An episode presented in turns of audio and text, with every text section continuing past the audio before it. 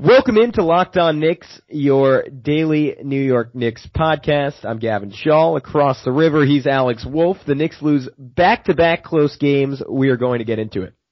Yeah, first to the Spurs, then to the Nets. Drastically different in the sense that they they went down huge to the Spurs and almost came back and kept it relatively close with the Nets all game.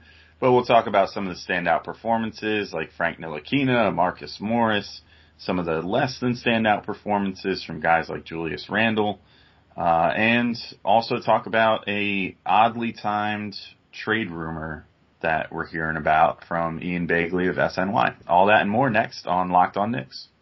You are Locked On Knicks, your daily New York Knicks podcast, part of the Locked On Podcast Network. Your team every day. Knicks is on rebound, back up off the glass, it's good. RJ Barrett brings the Knicks to the run. Ntilikina, what he does is contagious. Robinson with a catch and slam. Across the lane, knocks foul from behind. Count it and one. As Fizdale pumps his fist. Becomes infectious. Becomes infectious. You are Locked On Knicks, your daily New York Knicks podcast. I'm Gavin Shaw. He's Alex Wolf. And the Knicks lose back-to-back games against the Spurs and the Nets. As you noted, Alex, drastically different scenarios against the Spurs. They go down by 28. They come back to sort of make it a game down the stretch, but not really. Um, and I, I kind of want to get started with this Nets game because to me that was the more interesting of the two.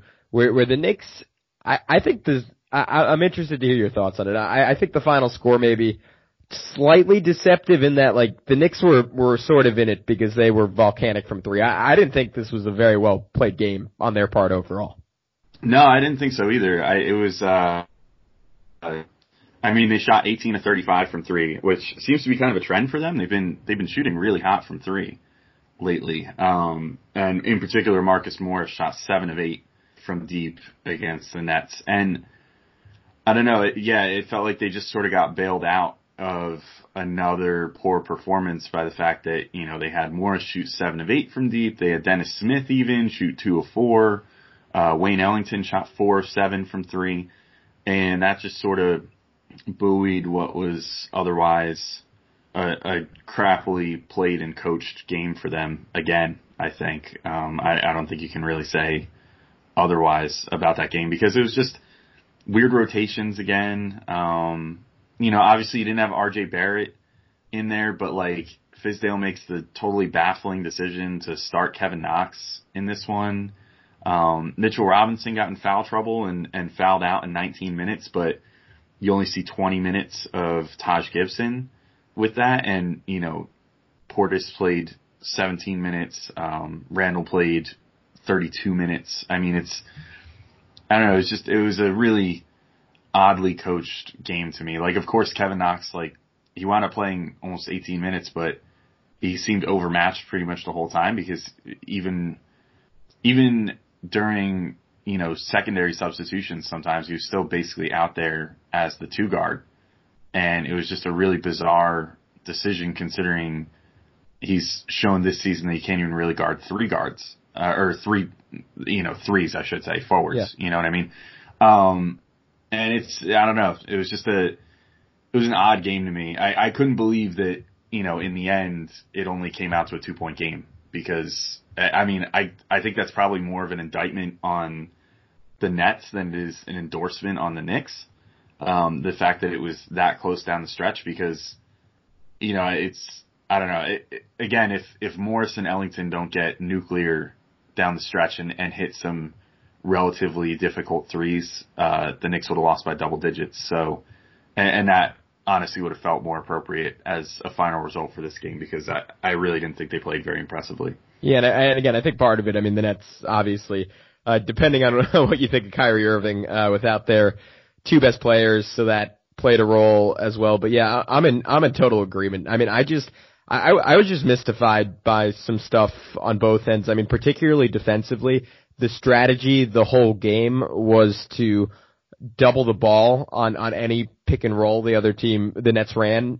And even sometimes when they weren't running a pick and roll it was just to really like trap out high. And and the intent was to get the ball out of Spencer Dinwiddie's hands because without Caris LeVert and without Kyrie Irving he's really the only creator you have to worry about on Brooklyn. And that was despite the frequent double teams that was pretty utterly unsuccessful as Dinwiddie had 30 points and four assists and, and but almost more importantly I mean they got killed early in the game because they kept leaving Rollman like wide, wide open. I think Jarrett Allen, who hasn't been great this year, had three dunks in the first quarter because he, he just, no one would guard him. And then, I mean, obviously, I'm assuming what Fizdale was telling them, okay, you're gonna, the center's gonna double up top. Ideally, whether it's Mitch or Gibson, they're gonna sort of block Dinwiddie's passing lanes, which is tough to do because he's a bigger guard, but that, that was the intent. And then someone's gonna rotate over, and because Jarrett Allen isn't particularly overpowering, you're gonna be able to put a forward or a guard on him, and he's gonna force to kick it out, and it'll juggle all the matchups and, and the Nets, and basically, I, I think the, the idea was somewhat sound. Like, I, I, the goal there is to make Allen, who's like not really a great playmaker, not a great finisher, ha- have to do something with the ball. And, and then if he kicks it out, try and incentivize one of the other guys on the Nets to quote unquote take advantage of a mismatch when that's not really what anyone else on that team does outside of Dinwiddie. So I get the strategy, but the execution was just so, so bad and it got a little bit better at points throughout the game and then started slipping again in the third and fourth quarter. And to me, that's really what burned them because I think the Nets, the Knicks were more than capable of like really, really shutting down this team defensively. And, and look, Brooklyn only finished with 103 points, only shot 40% from the field, but they could have done a even more dominant job on that end and, and could have won despite the awful shooting from two. Yeah, well, and also to your point about Dinwiddie, like I don't know, it's just frustrating, frustrating defensive strategy in the beginning because you had, you know, the Knicks basically decided to switch all the time again, and Dinwiddie was like one of the only guys in that starting lineup. Like as you mentioned, they're without LeVert, they're without Kyrie. You know, he's one of the only guys in that starting lineup that could really like truly kill you, um, you know, from the field to start. And they let him do exactly that. They let him get hot from three. Later on in the game, I mean, he wound up shooting 14 free throw attempts, making 13 of them. That was kind of what mostly led to his 30 points. But you know, they they have Frank Ntilikina out there, who's a great defender, and you know has proven to be able to. I mean, not even just shut down guys of Dinwiddie's caliber, but guys of like Kyrie Irving or James Harden or whatever's caliber. And instead, we're switching, and and then Dinwiddie kept finding himself open, and he hit three three pointers in the first quarter. And then finally, you know, Fizdale had the stroke of genius. You know, he called a timeout after, I think it was right after Dinwiddie hit the third three pointer of the quarter.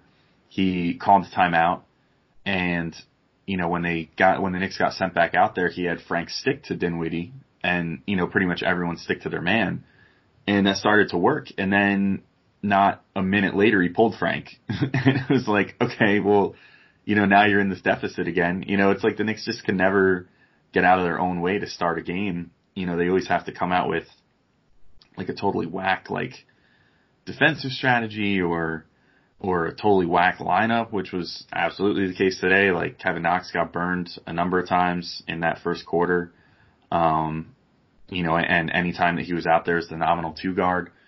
And, you know, it's, it's just getting a little exhausting at this point to watch the Knicks like consistently be coming out getting outclassed right away. You know, the same thing was true with the Spurs game. Um, full disclosure, I didn't even like watch that game fully analytically. I had a, a friend's wedding this weekend, and then on Saturday there was some friends in town, so I went out and I was kind of half watching the game while I was out at out to dinner, and I didn't feel the need to full watch the game either because it just wasn't. I mean, it was it, every time I looked up, it was you know the Knicks just uh, getting burned because they're missing assignments and their defensive lineman got re- that like swarming rush defense that they've been doing got really exposed by a team like the Spurs that actually knows how to pass the ball and make quick decisions and stuff. Um, and you know, Fizz just didn't really adjust until it was too late, obviously, and then they made that comeback bid and you know weren't able to pull it off. So it, in the Nets game, it wasn't quite as stark with the you know getting so far behind the eight ball early, but they definitely didn't do themselves any favors in the first couple quarters and, you know, made it more difficult for them to try to make the comeback going down the stretch. All right, we're going to take a quick break, but just a reminder that today's show is brought to you in part by Audible. Audible has the world's largest selection of audiobooks and audio entertainment. Start listening with a 30-day Audible trial today. Choose one audiobook and two Audible originals absolutely free. Just visit audible.com slash locked on NBA to take advantage of that offer. And if you're listening on the go and you can't visit Audible right now, you can find this and all other offers from Locked On sponsors at lockedonpodcast.com slash offers. So again, that's go to audible.com, use promo code Locked On NBA, or go to lockedonpodcast.com slash offers to check out all the offers available from the Locked On Podcast Network. Yeah, I mean, I'm, I'm in total agreement. Like the Spurs game, I, I have a similar situation as you. I, I, I was working during it, but I almost wipe it off as a, a little bit of an outlier because that was the Spurs team that was in total free fall and they, this was like a game where like it, it was essentially a must win in regards to our season. Like when, when they're losing six or seven in a row, if they dropped one to the Knicks, like that, that almost would have been it. So I, I would have been shocked if the Knicks had won this one. I was obviously, like you were, frustrated with their effort and that inspired a great Marc Berman tweet that the Knicks are clearly the best team in the NBA when down by at least 28. which is uh, painful to read, but uh, accurate. And, and yeah, I mean, it was they just they they kind of it was sort of the Knicks kryptonite. Like they they're designed to to pick this team apart, which is why I was almost surprised that the Knicks played them so well the first time around. And, then against the Nets, I mean, I guess I already complained about the defense, so I'll I'll talk about the offense a little bit. Uh, yeah, another another frustrating night from like again the young guys who I'm like I'm really looking at to do well. Like obviously, like I mean Marcus Morris, like you could almost argue was like single handedly the reason they were in the game with how spectacular he was shooting threes in the second half. I actually thought a pretty good game for Julius Randle. Taj was efficient as always, but I, I mean at this point in the year, as as we've oft noted, what I'm hoping for and what I'm looking for is okay, like how are how are the guys who are actually going to be a part of the long term future of this team doing? And I mean, Kevin Knox has, has sucked for almost a month at this point. That continued. He had only one more point than fouls in 18 minutes. Uh, Frank obviously missed that huge three down the stretch. Uh, he was he was actually a positive plus minus for the game, which continues a pattern for him, as you noted when I was sort of complaining about his shooting a few episodes back. Like even on nights when he's not hitting, he's still worth having out there. He still makes a positive impact. He um, was actually only one off the Knicks' lead in minutes per game, which I was really happy about because even because in the past when he hasn't shot well, Fizdale has just tended to pull him. And uh, on this night when he was really struggling from the field and obviously down the stretch, like really let the Knicks down by missing a wide, wide open three. Um, Fizz like still had the confidence to play him, and especially with how DSJ was playing, even though his stats were decent, I, I didn't think he was very good. Uh, I, I was appreciative of that, if, if nothing else, in a game that was mostly pretty lousy. Yeah, I, uh, I mean, I didn't think that Frank necessarily played bad. He definitely didn't have it, you know, shooting wise in this game because he only shot three of 11, one of five from three as you mentioned, he missed that shot down the stretch. I mean, I don't know if you really fault him for that. That's not.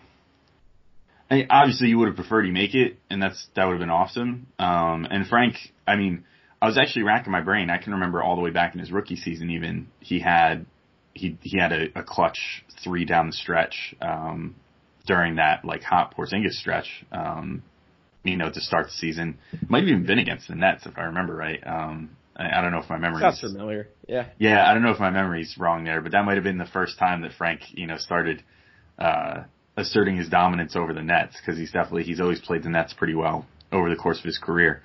Um, but like, I don't know, I I enjoyed his play. I, you know, I thought it wasn't as good as the Spurs game. Obviously, the Spurs game he made headlines because he he was the youngest player ever to notch at least nine points, nine re- or nine points, nine assists, uh, and six steals with zero turnovers uh, against the Spurs, which was a standout stat line for him. So, but that's kind of what I'm talking about, though. Like, you know, he doesn't need to shoot uh, any better than maybe 40% if he can hit that. Um, you know, just as an overall number, and you know, hopefully be in the mid 30s with his three. And I feel like that's closer than we think maybe. I mean, it, he goes so up and down with consistency as far as how he shoots the ball, but I feel like the consistency is going to come at some point, uh, and it's gonna it's gonna happen when he, I think when he's fully confident in himself and starts always shooting in rhythm, and you know not aiming a shot and stuff like that. Uh, but you know, I think it'll come in time. But like all in all, you know, in this game even, I, I still, you know, the plus minus isn't a perfect stat, but I thought that it was reflective of how he played. Um, you know, he ended up with a, he was a plus one, which, I mean, there was a team worst was minus 10 for Bobby Portis, which felt appropriate on a night that he shot one of five. But, you know, Frank, even when he shoots three of 11, he still contributed five assists. Um, he still played good defense. He didn't foul too much. He played good defense when he was allowed to play good defense, I should say. You know what I mean? Like when he was put in position, um, to defend Spencer Dinwiddie and, you know, the players on the Nets who were actually playing well, I thought he did a good job, which was, you know, the key, obviously. You know, it, I think there was a stat, the, uh, the NBA releases, you know, player tracking data and it's always fun to look and see, you know, the lead guard when they were actually guarded by Frank, like on what possessions, like how well did they shoot or whatever. And out of his 30 points, I think Dinwiddie only scored eight of them on Frank and a couple of them were called, were on foul shots, uh, after the Knicks were over the limit, I think. Um, and they were kind of dubious foul calls anyway. So, you know, it, all in all, on a on a night where Dinwiddie scored 30, I think Frank uh, Frank did about the best of anybody to try to you know quell him and um, just in general played a great game again. I don't know, I it's I, I feel like we we talk about him all the time, and you know I, I feel like people probably are going to be like, you guys talk about Frank too much, but he's you know, on on a lot of nights, he's one of the only guys that you can really look at and be like, well, this is a guy that you know he's a young player on the team that actually has a future with the team, and I'm legitimately happy with how he's playing. Um, I guess you could look at some Julius Randle nights and be like, well, you know, he's playing well and he could be part of the team long term, but I, I think anyone who's watched Randall so far this year doesn't necessarily want him on the Knicks long term. So, um, it, it's just been good to see Frank performing like he has. And, you know, I thought this game was really no different than pretty much any of them. It's just, you know, it would have been nice if a couple more shots had fallen, particularly that one down the stretch, because just getting this win would have been fun just for the, you know, quote unquote rivalry, I guess. But all in all, not too bad of a game. No, I mean what I what I really liked about it from him, like even though he finished three for eleven, was he this was a rare game and, and obviously these are becoming increasingly frequent where he just kept on shooting and, and he didn't really care that he was missing shots. He he had good looks and he would take them when I mean essentially every game up until the last 10 for his career if he missed his first couple of shots that would be it and he could be wide open from 3 or or even have like a pretty good look that everyone else on this roster would fire up without hesitation and, and he was confident and I mean, I, I think it's it's a case of process over results, and, and even though tonight they weren't falling, to your point, if he keeps shooting with that kind of confidence, eventually it's going to translate into a greater level of efficiency for him. And, then in, in regard to, in regards to his battle with Dinwiddie, I mean, the, the shots that Dinwiddie made against him were just really, really hard. Like you, you heard Clyde and Breen talk about it on the broadcast where Frank played picture perfect defense and Dinwiddie, who has like a ridiculous wingspan, would just sort of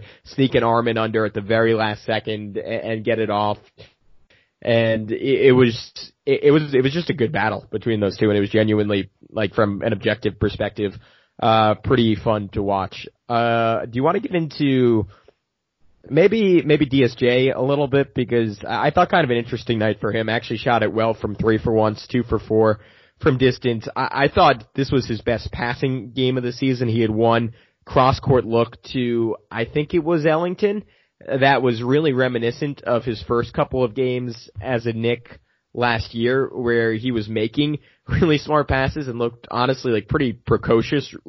Not, not maybe, maybe not running an offense, but in terms of his ability to make cross court feeds. And we just hadn't seen that all season long. And tonight he, he actually whipped it out a couple of times. Five assists in 20 minutes is, is obviously a great mark for him.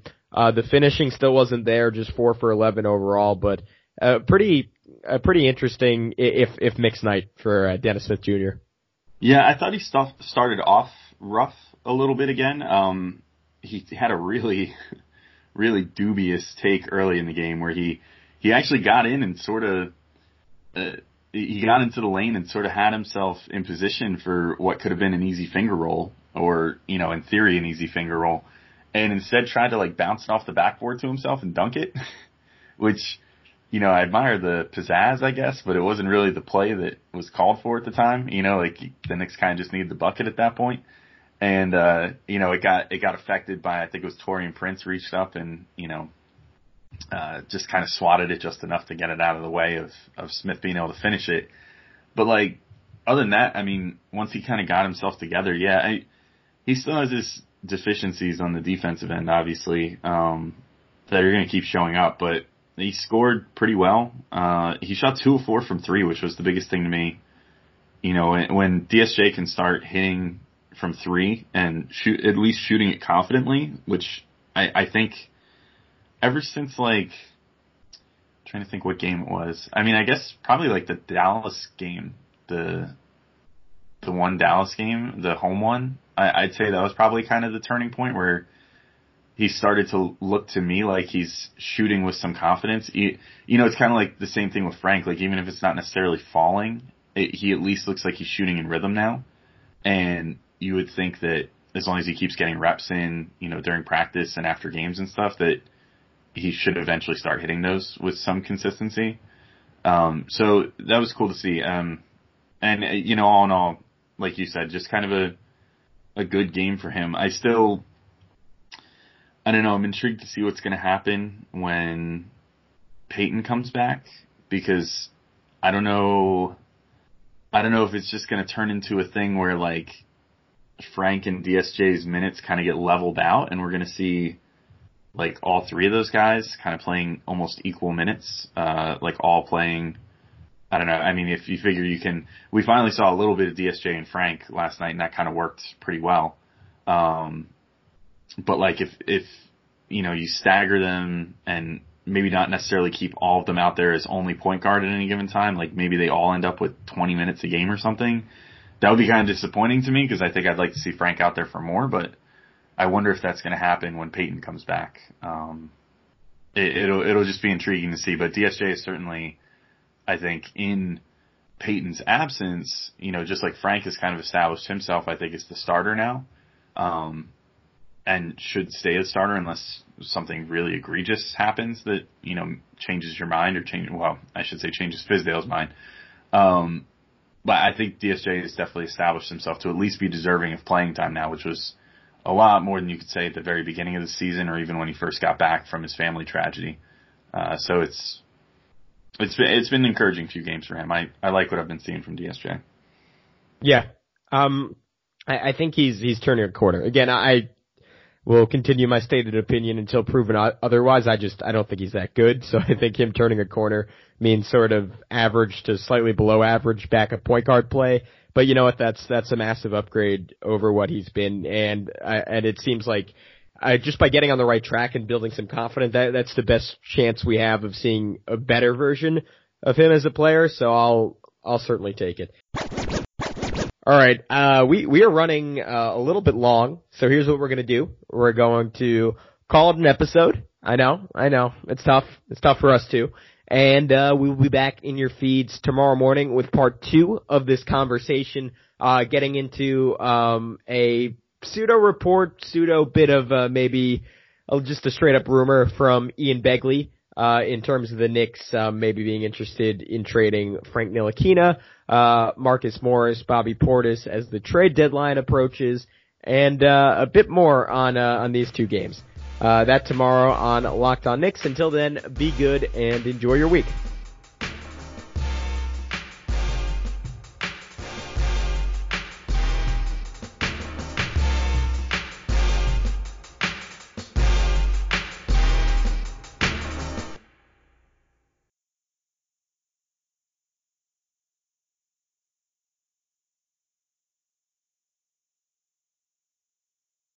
Do you have that one piece of clothing you keep going back to, no matter how full your closet is? Having a versatile, high quality favorite feels great, but having a whole closet full of them feels even better. American Giant puts the quality, durability, and comfort they're famous for into everything you need for your spring days. From premium t shirts and jeans to lightweight French Terry joggers and their legendary best hoodie ever. Whether you're dressing for work, the gym, or happy hour, you're sure to find your next closet go to from American Giant. And it's all made in America and designed to last a lifetime. Get 20% off your first order at American Giant.com with code STAPLE20 at checkout.